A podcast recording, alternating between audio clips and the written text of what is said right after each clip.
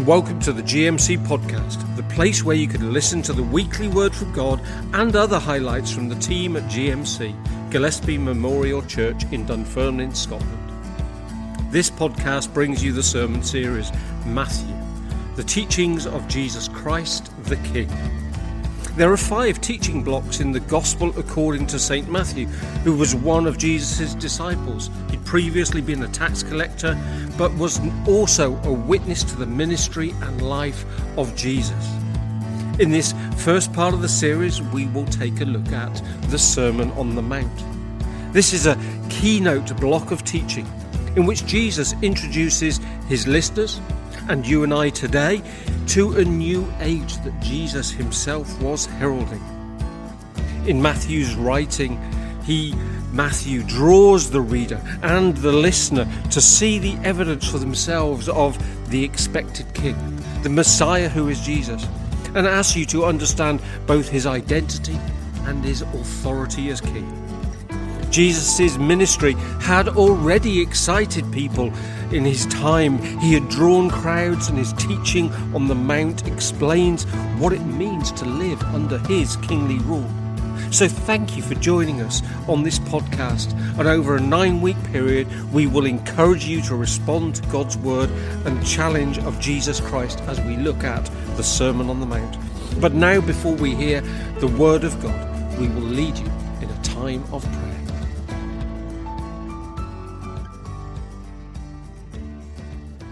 Lord our God, this is the place where we may worship you. You have set your name here. Here in your presence, our families shall rejoice because you have blessed us. Here we present to you the offering of our lives.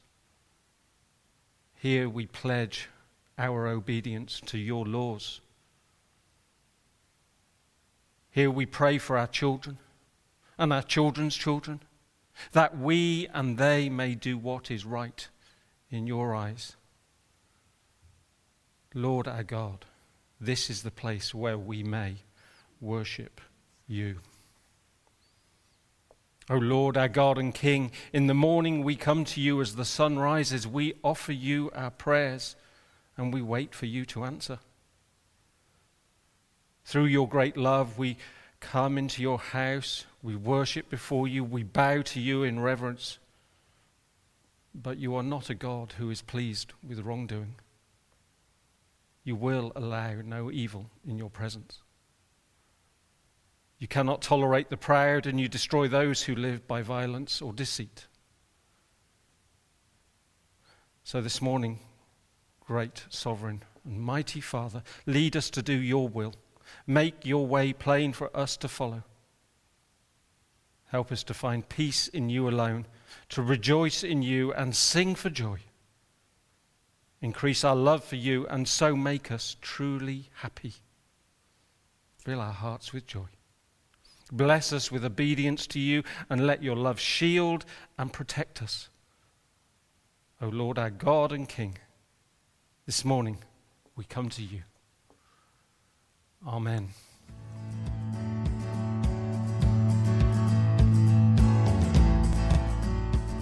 Following the time of prayer, I hope your heart is prepared to receive from God's Word, that you are open to be reached wherever you are today.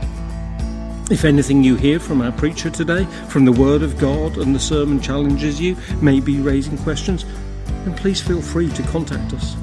If you want to know more about how we can support you in your faith, or indeed answer questions of faith, we'd love to help you get to know the Lord and go deeper with Him. Or maybe you'd like to support GMC financially in our ministry for the kingdom. If so, then please get in touch through our contact us page of our website, gillespiechurch.org, or via our Facebook page. Whatever your needs, contact us. We'd love to hear from you. Now, over to our preacher.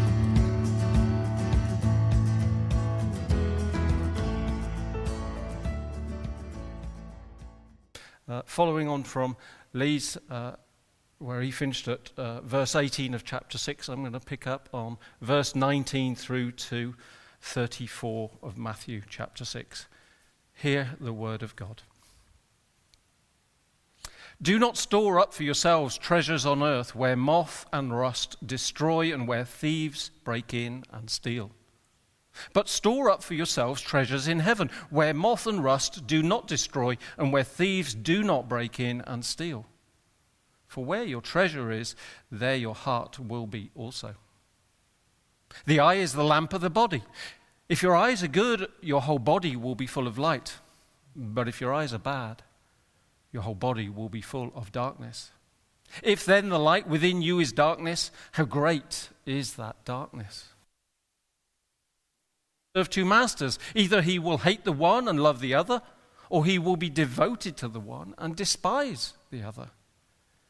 You cannot serve both God and money. Therefore, I tell you, do not worry about your life, what you will eat or drink, or about your body, what you will wear. Is not life more important than food, and the body more important than clothes? Look at the birds of the air. They do not sow or reap or store away in barns, and yet your heavenly Father feeds them. Are you not much more valuable than they? Who of you, by worrying, can add a single hour to his life? And why do you worry about your clothes? See how the lilies of the field grow? They do not labor or spin. Yet I tell you that not even Solomon, in all of his splendor, was dressed like one of these. If that is how God clothes the grass of the field, which is here today and tomorrow is thrown into the fire, will he not much more clothe you, O you of little faith? So do not worry, saying, What shall we eat? Or what shall we drink? Or what shall we wear? For the pagans run after all these things, and your heavenly Father knows that you need them. But seek first his kingdom and his righteousness, and all these things will be given to you as well. Therefore, do not worry about tomorrow, for tomorrow will worry about itself. Each day has trouble of its own, enough trouble of its own. Amen. And we thank God for the reading of his holy word. To his name be praise and glory. Amen.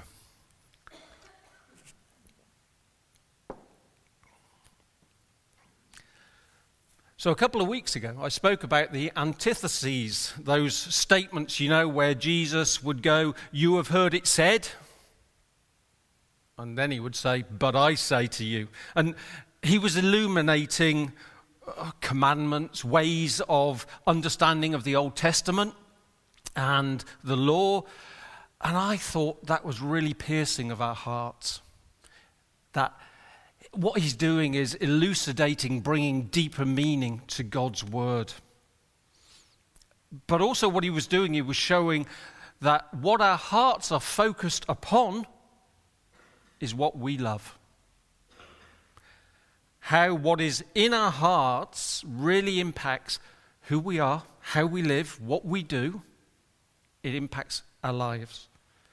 And Jesus, in his ministry, is all about correcting wrong thinking. And he's always trying to direct our gaze to God. And this is all about the heart of the law of love. When we talk about the law, the law is always centered in God's love. And it's so it's to love God, and if you remember, to love neighbor. That's what Jesus wants to concentrate our gaze upon. And so today, as we complete chapter 6, we find it's all about the outward living of that law of love. Jesus has been talking about our inward hearts, but now he's talking about outward and once again, the words are challenging. They were challenging to those Jesus was speaking to and challenging to us. The crowd before Jesus, remember where Sermon on the Mount here, would have contained loads of people, of course, but from different backgrounds, all different types of people. A bit like in front of me today. There'd be some wealthy folk, But there would be many living on the margins, scraping a living, living hand to mouth, day to day, scraping a living from what they could produce on the land so they could barter for what they didn't have, maybe save some of their seed for sowing the next season. Because if they, they sold it all or ate it all and turned it into food, what would they do in their next season? And then, of course, they need to put some aside to pay their taxes. Life was tough. Does that sound familiar for many today? Life's tough. Folks scraping by with rising energy costs, food, travel costs, all of that stuff. So I wonder how a passage like this goes down today. A, pa- a, passage where we're told not to store up earthly treasures, to not worry. Don't worry, it's all good. God's got it. When you hear that, is your attitude? That's maybe easy to say, but a lot harder to do when there's so much need around and so much to worry about. That may be understandable. But really, what the passage is, is all about focus, our focus. Time and again, Jesus asks, Where are you placing your gaze? What is your focus? Is your focus on the divine Father, the Creator? And in being Creator, He is provider of all. Or is your gaze elsewhere? Who or what is your priority in life? And so, this first section, in three short sayings, essentially make all the same point. The first up is the difference between two types of treasure earthly treasure or heavenly treasure. And often people think this is about laying up good things now for heaven. You know, having good attitudes, living well, living as God uh, wants you to, showing that fruit of life in order that you have a good life beyond this one, the heavenly realm. But it isn't that. For if we know anything about God's grace, you can't earn it. Doing the good stuff now won't earn you that place in heaven. Only a relationship with Jesus Christ will. Eternal life with the Father is only through accepting Jesus as Savior and Lord. So heaven isn't beyond earthly life. Heaven is now. In fact, last week, Lee covered the passage where Jesus speaks those words and the words we've just shared together in the Lord's Prayer with those lines Your kingdom come, your will be done on earth as in heaven. It's not something we're waiting for. The kingdom of heaven has come already in the person of Jesus. Sure, it's not complete. Heaven is not complete on earth until Jesus comes again, but it is here now. So, Jesus in this saying is foremost prioritizing what is in your head. Is it wealth and possessions are, really first and foremost in your mind now? And if so, you're losing sight of the kingdom, the values of God here and now. God is here now. So he's saying, seek his heavenly treasure now. And you can't do that if you start to prioritize something other than God. It's all about answering this question How do we learn to live in the presence of the loving Father now? How do we learn to live in the presence of the living Father now? The second of these small sayings is about light and darkness and the eyes being the lamp of the body. I mean, what's that even mean? The eyes being the lamp of the body. It's, in a sense, it's picture language. Jesus paints pictures verbally. And it's all about keeping our eyes on God. It's not, it's not finding some icon to pray to, but it's fixing them up on God. It's, it's just like this idea of where are you storing up your treasure? Uh, is it earthly or is it heavenly? It's about your priorities. Where are your eyes fixed?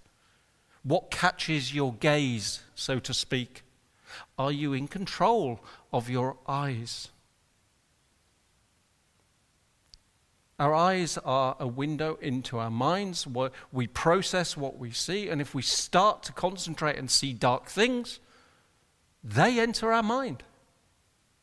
Minds today are desensitized much more than when I was a kid to violence through films and media and TV and all sorts online stuff. Likewise, sexual brutality, adultery. So much stuff is normalized in society. Even if it, we don't really want to welcome it. I'm not a watcher of soaps, but do you know, whenever you see one advertised, it's always drama. Lots of dark drama. There are many things dark in our world that affect our society, and they come into us through our eyes, whether we are aware of it or not. And they adversely affect us, whether we're aware of it or not.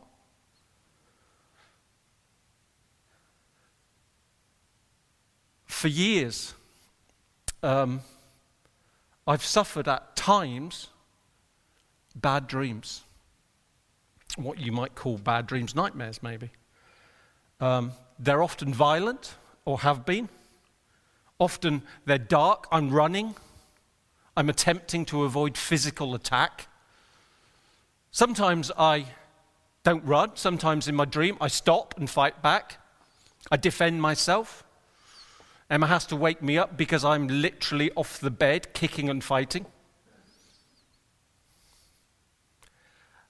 And in a sense, I, I, I, there's two things. There's one, sometimes the nightclub I ran in London is in the scene. And so I have no date, a doubt a decade of running a nightclub, although in the 10 years I was never involved in a fight. My doorman wouldn't let me. They were always between me and the person. who was threatening me for not letting them in for whatever. But there's also a sense of spiritual attack. The more I've followed the Lord, the more I feel I come under attack. And so, what's the answer to those dark dreams? The answer is to the darkness that has entered my mind through years of working do you know when I ran, before a nightclub, I used to run a, run a uh, restaurant in Shepherd's Bush on Goldhawk Road, not far from the BBC TV centre. It's a real, it's an edgy area, you know, there's rich people, but there's drug dealers and all sorts. And when I, when I started running the restaurant, about 150 seater restaurant with a bar, there were drug dealers in my bar. They'd been there dealing their drugs. And I essentially told them to leave in less polite language. And for about three, four months, there was a bit of an edgy standoff where they were threatening my life. I, used, I rode a motorbike, of course, then, and uh, when I was shutting up shop, I put my helmet on. I kept a baseball bat by the side of me because I feared I was going, they were going to take my life. In the end, there was a standoff where they went and did their business elsewhere and they brought their wives and girlfriends to eat in our restaurant. They, they, we were the family place for them. I've had a colorful life, and these things impact on you. But the answer to that stuff now is just to keep my eyes focused on Jesus. Not to focus on, focus on the darkness, but on the light. Taking care of what we look at is important. For, in a sense, your, your eyes are like car headlights. Imagine being up in the highlands in, with no street lighting whatsoever, and you're in your car and it's the dead of night, the moon's not out, it's a cloudy night, it's really dark, and you switch your headlights off. I wouldn't recommend it. You, you'd lose your way, you'd be off the road. You might end up, even if you can keep yourself on the road, if there was a fork, you might end up going in the wrong direction. If you're, it's like your eyes being headlights. If your eyes are not fixed on the Lord, then they will lead you into the darkness of the world, into trouble in the wrong direction, most likely. Again, this point about eyes and light and dark is again asking how do we learn to live in the presence of our loving Father now? The third saying is about what is your master? Is it God or mammon? Money, translated in the NIV. This word mammon you may have heard. Mammon is a way of saying or pulling together. It's not just money, it's, it's wealth, it's possessions, it's, it's property and money in general. And wealth has a really, real strong pull in people's lives. It's powerful, very powerful. Money talks, says the comedian. But what it mainly says to me is goodbye. That was a joke. Do you get it? No? But it may say goodbye to many of us, slipping through our fingers, quickly slipping through our fingers as we have to pay bills, keep the car on the road, feed the meter, do whatever we're having to do. But I think what Jesus is saying is money isn't saying goodbye, it's giving the orders. It bosses us around. If wealth and possessions and material things in our lives are a priority, money is bossing us around. But we have to be careful with this as well. Jesus isn't asking us to go to extremes. He's not saying, give it all up, forego everything, deny all your material needs and concerns. He's also not saying that you shouldn't make provision for future physical need. I mean, if you take that view, that's lacking faith. I mean, Proverbs 6 6 says, Go to the ant, you sluggard. Consider its ways and be wise. Anybody seen the movie Ants? They're storing up stuff for the, for, for the season. They're going out collecting while it's abundant. Consider its ways and be wise. Learning from the ant about future provision is a wise thing to do. Also, this saying is not about that you shouldn't go into business or commerce. Again, Proverbs 31, 10 to 31. Go look it up. It's a story of the virtuous wife and her business sense. Or think about Job. He kind of lost everything, but also got it all back. Job was a wealthy man. Or Jesus commenting about business practices, banking, when he tells the parable of the talents. This passage about God and money is also not saying that wealthy folk have bowed their knee to God. If you're rich, you, you must bow at the money God and you, you cannot know God and therefore follow Jesus. Plenty, there's rich people in the Bible. Think of Abraham. Job, I've already mentioned. Zacchaeus, the tax collector. He didn't give it all away, he gave half of it away. Still had plenty left. So the principle isn't about wealth in and of itself, but it's about where your priority lies. Is wealth, mammon, your God? Is it success and self first before Jesus? So, again, this passage is about how we learn to live in the presence of the loving Father now. That's what counts. Now, that's easy to say, you might think. If you've got money, but if you're struggling to pay the rent, put money in the meter, feed the bands, whatever it is, well, of course, money's going to be a fixation. I need a pound just to get me to the end of the day. So, of course, it can be a great worry. So, what about the next section of our reading where it says, Don't worry, don't be anxious. Again, that's another easy thing to say, slightly harder to not worry. But let's take Jesus as our example. I contend when you read the four Gospels in their entirety, Jesus was basically a happy, joyful guy.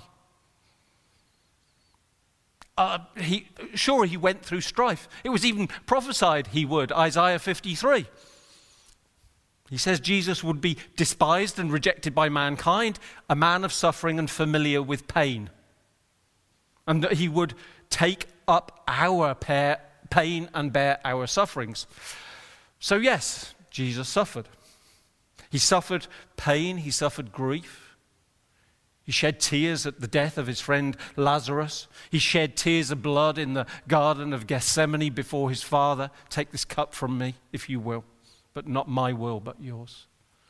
And of course, ultimately, he took the sin of humanity, the burden of that sin upon himself on the cross. Yet I contend, still, even in all of that suffering, Jesus exudes a, a personality of calm happiness.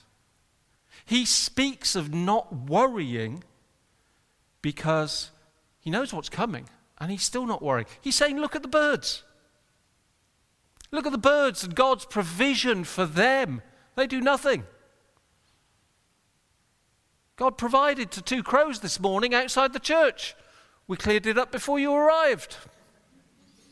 If you see lots of pigeon feathers round, in fact, Sorry, Lord, we took that provision away from those two crows who were enjoying a hearty meal, but I don't think it was a particularly pleasant sight for you to see this morning. God provides. Look at the beauty of the flowers in the field, the wonder of nature, all provided by God. And better than the most wondrous and best dressed, bejeweled person in the world. He talks about Solomon. And isn't that true?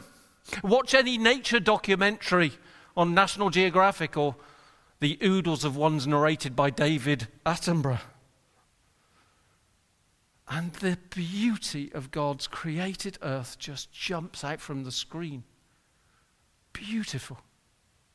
God's goodness as a creator and provider, I say, is not in doubt. It's not in doubt.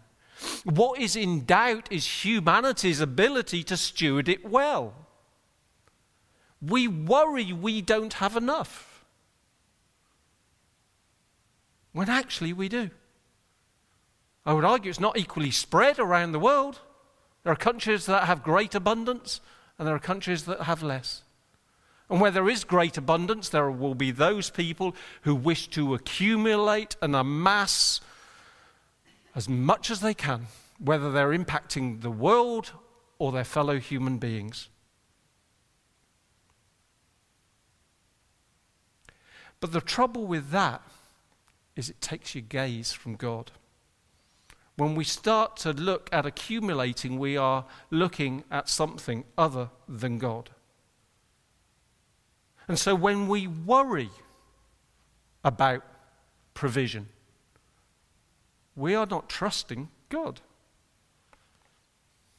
After the analogy of the bird, uh, birds and the flowers, Jesus says, Therefore, do not worry about tomorrow, for tomorrow will worry about itself. Each day has enough trouble of its own. And isn't worry always either about the future or the past? You're there going, oh, Should I have done that? Did I say the wrong thing? Or maybe I shouldn't have bought that. Oh, you know, looking back Everything's great in hindsight. Emma knows that. Not personally, through me. I'm always going, oh, maybe we should have. She says, hindsight's my best friend. It's easy to make uh, judgments when you look back, but you worry about it. And if you're not worrying about the past, then it's the future. Oh, what's going to happen? If we start worrying about the past and the future, we are removing our gaze from the present moment and therefore God. And this passage is all about the present. It's learning to live in the presence of the loving Father. You're getting this message. It keeps coming up on the screen, the same words. It's about learning to live in the presence and the present of God. It isn't that food and clothes and material needs don't matter. Of course they do. It's not an a call to be in a ascetic life like a monk. But it's rather asking what your main concentration in life is. What's the first thing?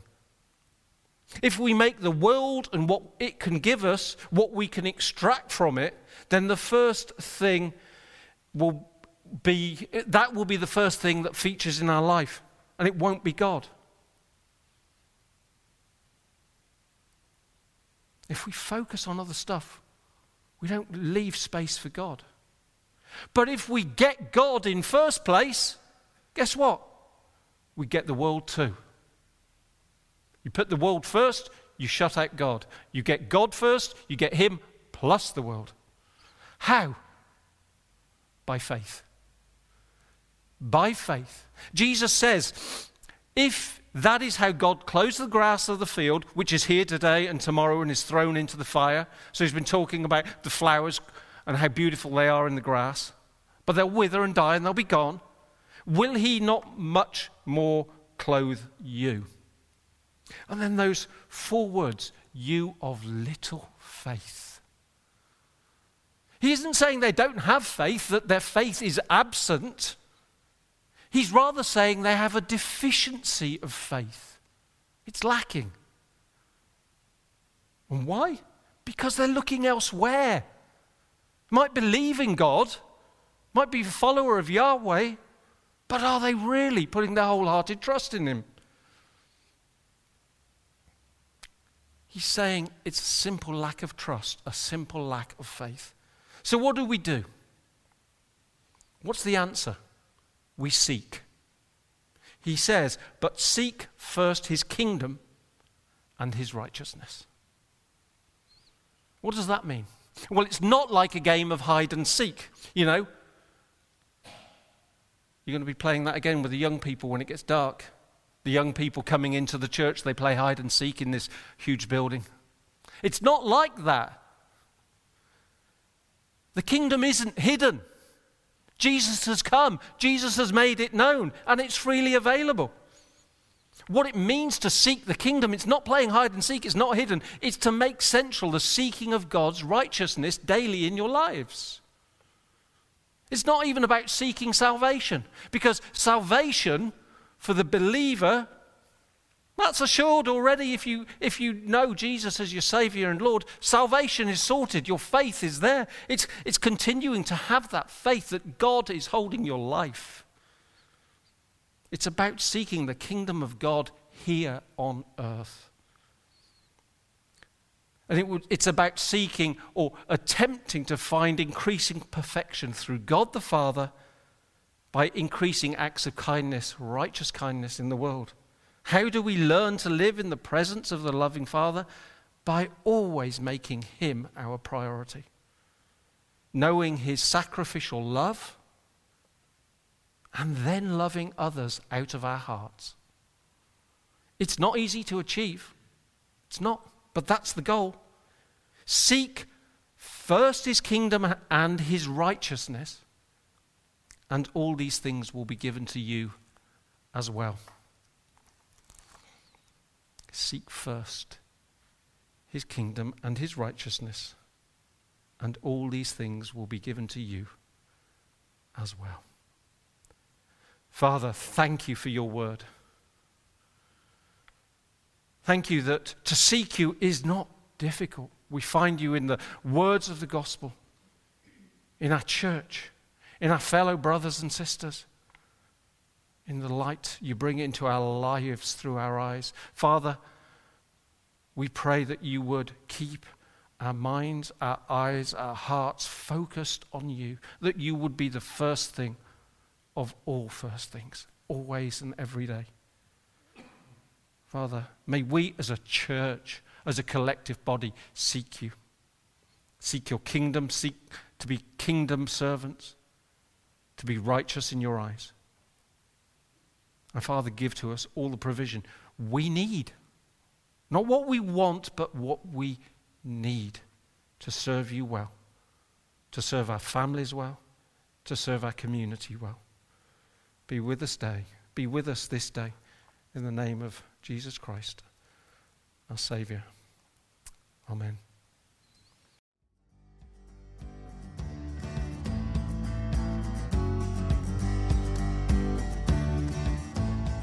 Thanks for listening to the Sunday podcast from our team at GMC Dunfermline, Scotland. If you'd like more details about who we are, what we believe, and how we serve, then visit our website at gillespiechurch.org or find us on Facebook or look back at some of our videos on our YouTube channel. Just search for Gillespie Memorial Church. All inquiries can be made through the Contact Us page on our website by calling the office. If you'd like to support our work with a financial donation, then offerings can be made by clicking the Support Us with Stewardship icon on the homepage of the website. This has been a production of GMC, including the pastors and the tech team. All copyright remains with the producers. Today's episode was edited by Barbara Anne Hoey, and the soundtrack is Up to the Mood by Low Tree. Thank you for listening, and God bless.